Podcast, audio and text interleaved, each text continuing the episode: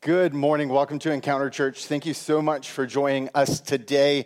Today, I get to wrap up a series that we kicked off at the beginning of this month called Filters. And the idea of filters has simply been around this idea of things that get in the way between how we see the world or how the world sees us. And that whether it's fun filters on a smartphone or whether it's the, the psychological filters that's always underneath the surface or the spiritual filters that are affecting how we live out our, our spiritual relationship with God, filters matter. In fact, I came across um, kind of a collection of studies this past week, somebody highlighting the fact that when um, 67% of men and about 25% of women, when they were put in a laboratory room and they were given an option just to sit there for a long period of time and think, or to um, touch something that caused electrical shocks or some type of negative stimulation, that 67% of men and 25% of women preferred the negative stimulation over sitting there alone with their thoughts.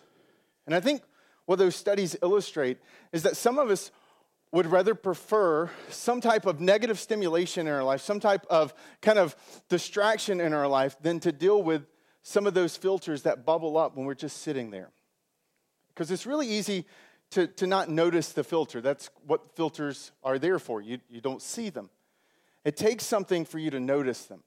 And today I want to take you to a story that was almost about 2,500 years ago, almost 2,800 years ago to be exact. And it's in the midst of this very ancient story that a filter is highlighted that I think is perhaps one of the most powerful filters in your life and in my life. It's a story that's tragic and extreme, but it's in the tragedy and the extreme that I think we see an example of how we can start to become aware that there's a filter there in our lives too. It begins and it's recorded in the book of 2 Samuel. 2 Samuel is um, a part of a two volume set that's primarily chronicling King David, who was one of the most famous kings in Israel's history, his rise to the throne and the subsequent kind of tragic moments that happened leading up to his death and the passing over to Solomon, his son, to take over. It's in 2 Samuel that the, the book takes kind of a downward turn. 1 Samuel, if it was a soundtrack, is upbeat, it's triumphant, it has expectation and hope. There's like, man, good things are happening. Goliath is slayed, right? David is rising, everything is up and to the right. And then 2 Samuel kind of begins this very steep decline. And it's in the midst of this steep decline that we have one of David's lowest moments in 2 Samuel 15. And it begins this way it says, In the course of time, Absalom, who's one of David's sons, provided himself with a chariot and horses and with 50 men to run ahead of him. He would get up early and he would stand by the side of the road leading to the city gate. Now, the city gate was a place of influence, it was a place, it, it would be the idea of cheers and the Supreme Court, right? So legal cases were often decided there, but it's also where you went to spend time and to hang out and to see one another. It was the ancient, ancient equivalent of a big old like stoop that everyone in the neighborhood would come to, to, to talk, to catch up, but also to kind of flesh out legal matters. And while Solomon's, uh, while Absalom's there, it says when anyone came with a complaint to be placed before the king for a decision, hence the kind of courtroom setting, Absalom would call out to them, say, "What town are you from?" He would answer, Your servant is from one of the tribes of Israel. And then Absalom would say to them, Look, your claims are valid and proper, but there's no one representative of the king to hear you. And Absalom would add, If only I were appointed judge in the land, then everyone who has a complaint or case would come to me, and I would see that they receive justice. Absalom behaved in this way towards all the Israelites who came to the king asking for justice, and so he stole the hearts of the people of Israel. And over the course of four years, he wouldn't just try to steal the hearts of the people of Israel, he would actually steal Israel too. So at the end of four years of this being a regular daily practice, Absalom would lead a coup and overthrow his father. And in the aftermath of that coup, Absalom would lose his life and he would end up being buried here, which is a tomb on the Mount of Olives that you can still see today, almost 2,800 years later. And how does someone who is the smart, talented, bright, thoughtful, incredibly handsome, according to kind of the biblical text, how does someone who has everything going for them, who justifiably would have been seen in the eyes of many as the very natural heir. He was um, kind of in the lineage to take over as the king. How does someone who has everything going for him turn and ultimately end up in a place like this because of a failed coup? And part of the answer is actually found in this. In 2 Samuel 15 1, there is an interesting phrase that I want us to spend some time processing through. It says, in the course of time. You see, what looks like for us in 2 Samuel 15 is this moment has really been this growing movement in Absalom's life in the course of time. That actually, what we really have here is not one moment, it's about 14 years in the making. I love it when I hear people say, oh, he was an overnight success, 20 years in the making, because oftentimes that's what overnight successes are. We have a tendency as humans to, to kind of like over, over kind of estimate and, uh, oh, well, you know, they're overnight success. But in reality, when you kind of spend time interviewing or listening to them, you realize, oh, for 25 years they've been doing this and they've been working hard at this skill. And that this is where Absalom is. He's a 14 year overnight coup story. And what Absalom illustrates for us is this filter that is at work in all of us. And if we're not careful and if we don't do the work to work it out, it will work itself out in our lives. And it's this filter of our past.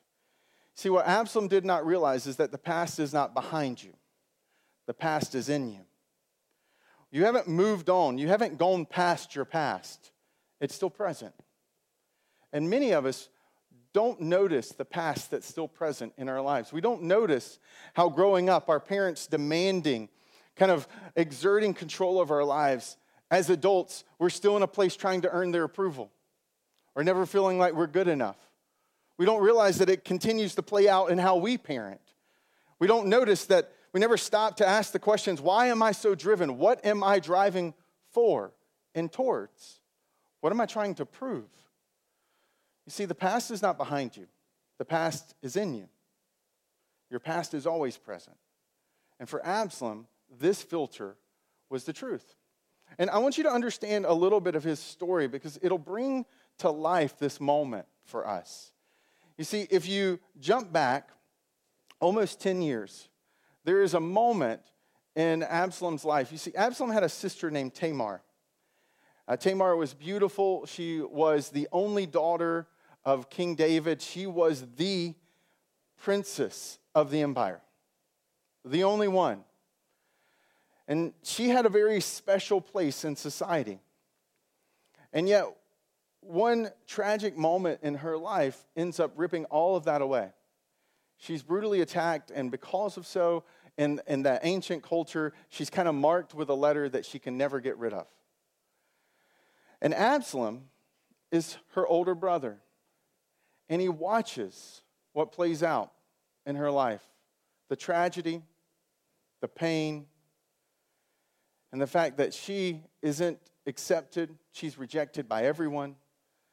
And so, what happens in verse 20, 22 of chapter 13, it says, And Tamar lived in her brother Absalom's house. So, Tamar, what happens to her causes her to have to flee, and she ends up living with her brother, the only place she can find to stay. And we, we find out that she's a desolate woman, which is a really interesting phrase because what that tells us, kind of historically, reading this text, is that she would never marry, she would never have children, and that she would live the rest of her life um, essentially as kind of a, a hermit in shame. And that this was a tragedy. Now, what's fascinating is it says, when King David heard all of this, this being about the attack, when he hears all of this, this reality of what's happened to his only daughter. It says that he's furious. And Absalom never said a word to Amnon, who was the person who attacked her, either good or bad. And he hated Amnon because he had disgraced his sister Tamar. Now I want you to notice something. King David heard all of this. He was furious. There's no other sentence. David the warrior, David the victorious, conquering slaying Goliath, facing the giants, that King David doesn't do anything. He's just mad at what happens. And this is really important because you have to understand the ancient world was different than the world we live in today. The king was the legal system, the king was justice embodied. And for David to be angry, but to be marked by inaction, was the reason Tamar would live out the rest of her life as a desolate woman. The king was the only one who could have stepped in and transformed the situation. He was the only one who could have stepped in and brought justice. And what happens? Well, he's mad, but he does nothing. And for two years, Absalom stews in this, and his hatred grows, his frustration mounts, and one day, he kills Amnon. Even though he's a prince, it's still illegal, and so he ends up having to flee. And for two years, he, Tamar, his sister, his family, live in a foreign country, completely disconnected from King David. And yet, King David does nothing, he's passive. Eventually, some people set into motion to try to kind of mount a campaign to get Absalom to come back, and Absalom shows back up. He, after two years, moves back to Jerusalem. And we find in verse 27 28 of chapter 14, as the story's progressing, that three sons and a daughter were born to Absalom. And listen, his daughter's name was Tamar. This isn't the past for Absalom, it's the present. His sister lives with him, and every day he's reminded of the injustice that's been done to her, of the pain and the shame and the desolation that she carries. And knowing that in an ancient world, one of the biggest kind of letters of shame that oftentimes women carried were the fact that they had no family.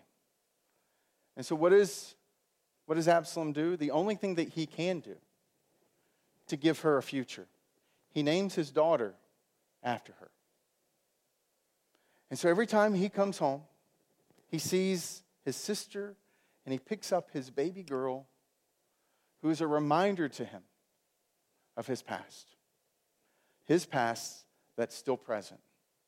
His past that's still present in his house. And it says that she grows up and she becomes a beautiful woman, just like her aunt. And that Absalom lives two years in Jerusalem without seeing the king's face. If you're counting, this has been five years since Absalom fled. Five years have gone by, and nothing, nothing happens. Absalom lives down the street from his father. King David is a, literally just a few minutes' walk from where his son and his daughter live that he has not seen in five years. And Absalom, growingly frustrated by this, decides one day to get the king's attention. Again, king's not doing anything. So Absalom burns the field of his neighbor. Now, the neighbor that he lived beside was one of King David's prime advisors and commanders. And so one day, that commander walks into the throne room, and David's like, Why do you smell like smoke? He's like, Let me tell you why I smell like smoke. Your son, the one you brought back here, who's lived there for two years, who's repeatedly requested to see you and you've ignored, he burned my field down today. And when I stomped over and said, Why did you burn down my field? His response is, Well, I've been here for two years and the king still refuses to see me. Maybe this will get his attention. And so, David and Absalom meet briefly, they embrace, and then nothing happens. Tamar is still a desolate woman. Injustice and the backstory is still very much present. The past is still there. They haven't gotten past it, they haven't dealt with it, they haven't worked through it. And it actually helps you to understand why, back in chapter 15, why we see Absalom say, If only I were appointed judge in this land. I would see that they receive justice. Why? Because every single day he goes home, he's reminded of the inaction, of the injustice of the current sitting king. He's done the only thing he could do to give his sister a future. which is to name his daughter after her. And so every person who walks up with their grief and their gripe and their complaint and their injustices, he says, Oh, if I were only the judge in this land, you can count. I would bring justice to this land. I would make sure something happened instead of the king who does nothing to your complaint. Had nothing to do with their complaints. The past is not behind him, it's in him, and it's still present. And he keeps fighting against that past. I don't even know if you'd have walked up to Absalom and you tapped him on the shoulder and said, Absalom, is, does this have to do all your righteous anger? Does it have to do anything with Tamar? He'd be like, no, no, no. Did you hear the story about how their crops were robbed? Did you hear the story about how their sheep were taken? This is an injustice. We need to stand up against it. He probably wasn't even aware that pass filter was there. Because oftentimes we're blind to it. Because there's something dangerous that works against us. When you live in something long enough, like a fish, you stop noticing the water around you. You begin to think that's normal. You don't even see what's playing out in front of you. It's just what's expected.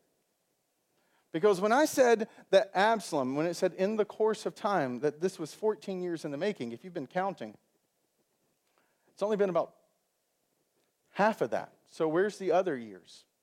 Well, the other portion is prior to all of this. You see, Absalom and Tamar were teenagers when their dad, looking at a woman that he had no business looking at, goes and takes her and kills her husband. They watch him cover it up. They watch him do nothing to bring about justice because he's the injustice that brought it all in the first place. They watch his passivity play out in slow motion. And they see as teenagers a pattern that plays out again and again in David's life. And it was just the norm. That's what dad did. That's what it meant to grow up in the house of David.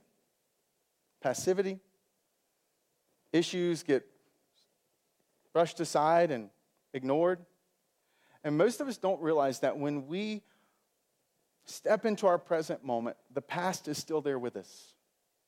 And that oftentimes in our personal lives, in our families' lives, and even at the society. If you want to understand what's playing out currently, right now, in our society as a whole, you cannot look at this moment through the present lens. You have to understand the past is still present here.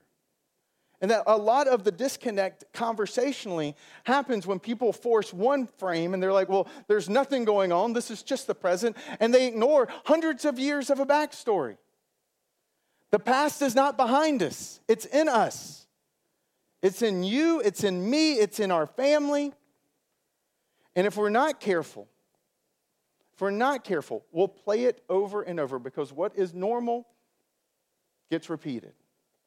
What is normal gets done over and over again. They watched this with David. What David does with Tamar is the same thing he did with Bathsheba. And Absalom has been living with the weight of what's played out for years. And this filter is all that he sees. Because our natural tendency, right, to, to look at David's perspective, our natural tendency is to operate in what we thought was the norm. Normal used to be, its etymology, was, was a carpenter's term. And it was based in an objective reality. It was the right angle. It's how you squared everything. That was what normal was in carpentry. But when normal shifts out of woodworking and steps into our life, what begins to work out is this dangerous tendency for us to normalize what we grew up in, for us to normalize our parents' alcoholism, to normalize our parents' workaholism, to normalize the abuse, to normalize the, the passivity and the conflict avoidance that we saw. And because it feels familiar, because it feels normal, it's what we do. We repeat it because that's what feels familiar. And it takes a lot to work against that kind of grain. But there is another way, and I want to tell you that story just briefly. And I've, so chapter one, I walk down the street. There's a deep hole in the sidewalk. I fall in. I'm lost. I'm hopeless. It isn't my fault. And it takes forever to find a way out. Chapter two, I walk down the same street. There's a deep hole in the sidewalk. I pretend I don't see it. I fall in again. I can't believe I'm in the same place, but it isn't my fault. It still takes a long time to get out. Chapter 3. I walk down the same street. There's a deep hole in the sidewalk. I see it is there. I still fall in. It's a habit. My eyes are open. I know where I am. It's my fault. I get out immediately. Chapter 4. I walk down the same street. There's a deep hole in the sidewalk. I walk around it. But there is a beautiful, beautiful thing about the Christian faith that makes this whole entire message different. Is that while the natural way is to simply repeat, while the natural way is simply behavior modification, there is a supernatural way that's distinct and different, a way that Jesus brings, a way of transforming from the inside out. Not the religious confirmation of outside in, not the, I don't know if you have the same tendency. There's probably some police listening, so I'm going to go ahead and confess this. I tend to drive the speed limit when a cop is driving behind me. I don't know if you have that same. I am really good at, I mean, 10 and 2, signal lights, like 5,000 feet ahead of time on the left, doing my arm out the window just to make sure. I'm like, you know, everything, slowly tapping my brake lights. I mean, if I'm doing anything remotely legal, I quickly conform to the law of the land in that moment. And the moment that cop goes past me and I turn and I'm like, Whew, I resume what I was doing before. See, that's what religion does.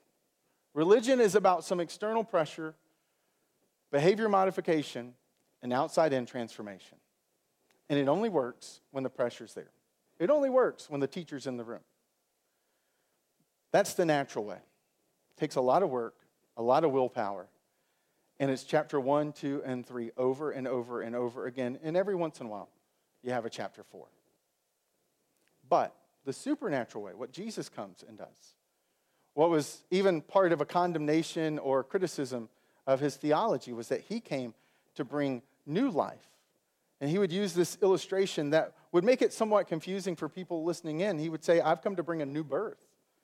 He wasn't literally talking about being born again, but he was talking about on the inside, there is such a radical transformation that the only way to visually capture it with words is to say that there is a new birth, a new life is formed. The inside man or woman is transformed and changed.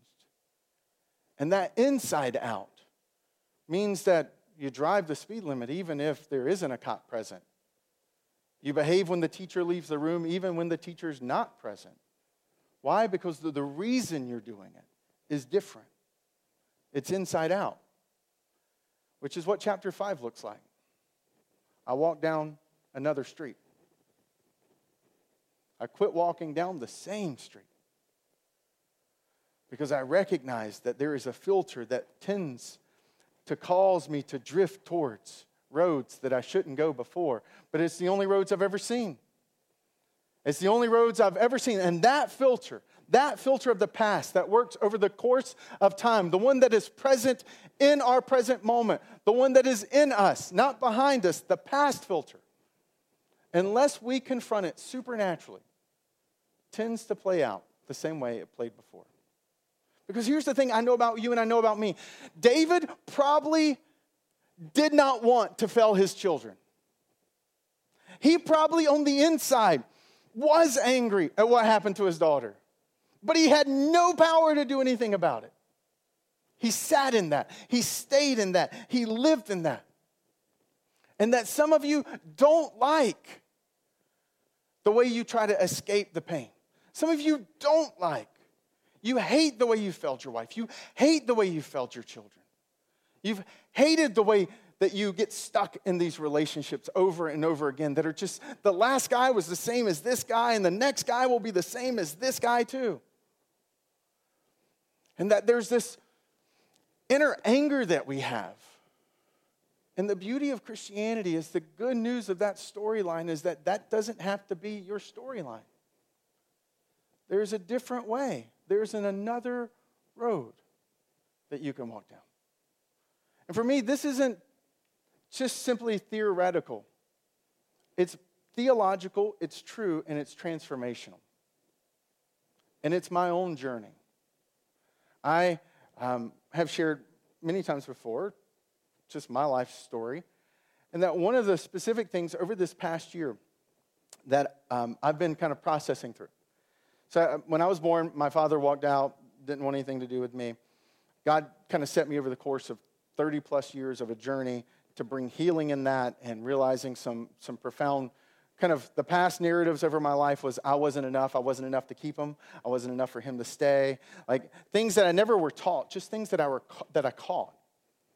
Right? Because that's, that's how the past filter works. No one sits you down and says, here's what, here's what it looks like to be dysfunctional and to avoid having conflict as a family, son. Pay attention, write notes. I'm going to teach you how to be passive aggressive today, daughter. Right?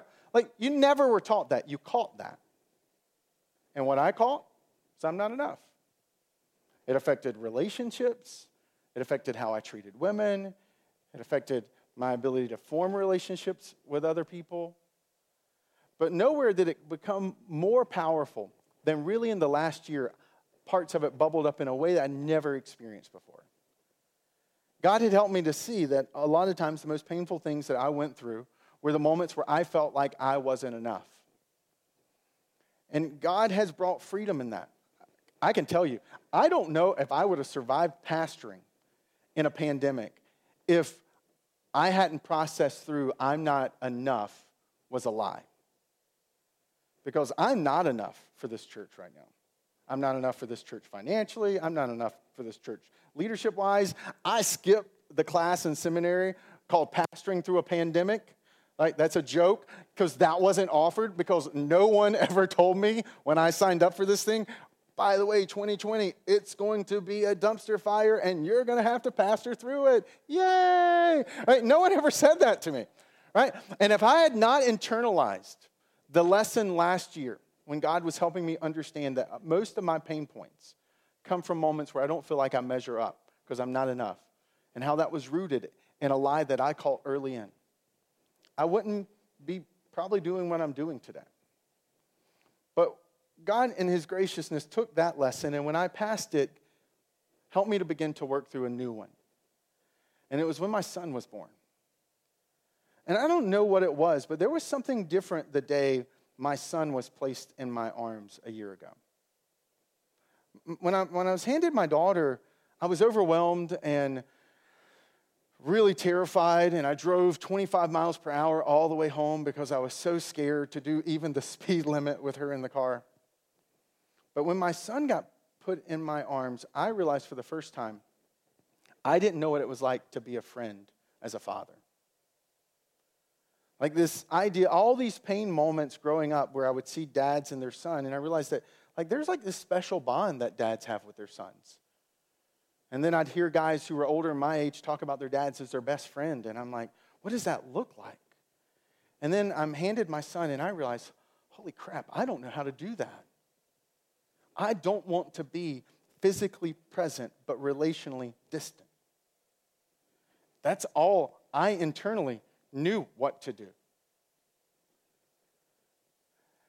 And so, one of the things that I began to do over the last year is I've been able to pray and process and work through a lot of those tensions. But um, over each of my kids, I sing. And there are a few different songs that I sing to them. There's usually like a very like spiritually kind of over encompassing song. And then there's this like promise song that I sing. And for whatever reason, as I was processing, one of the songs that bubbled up that I was came across was um, James Taylor. Um, it's like, when you're down and troubled and you need a helping hand, and nothing, oh, nothing is going right.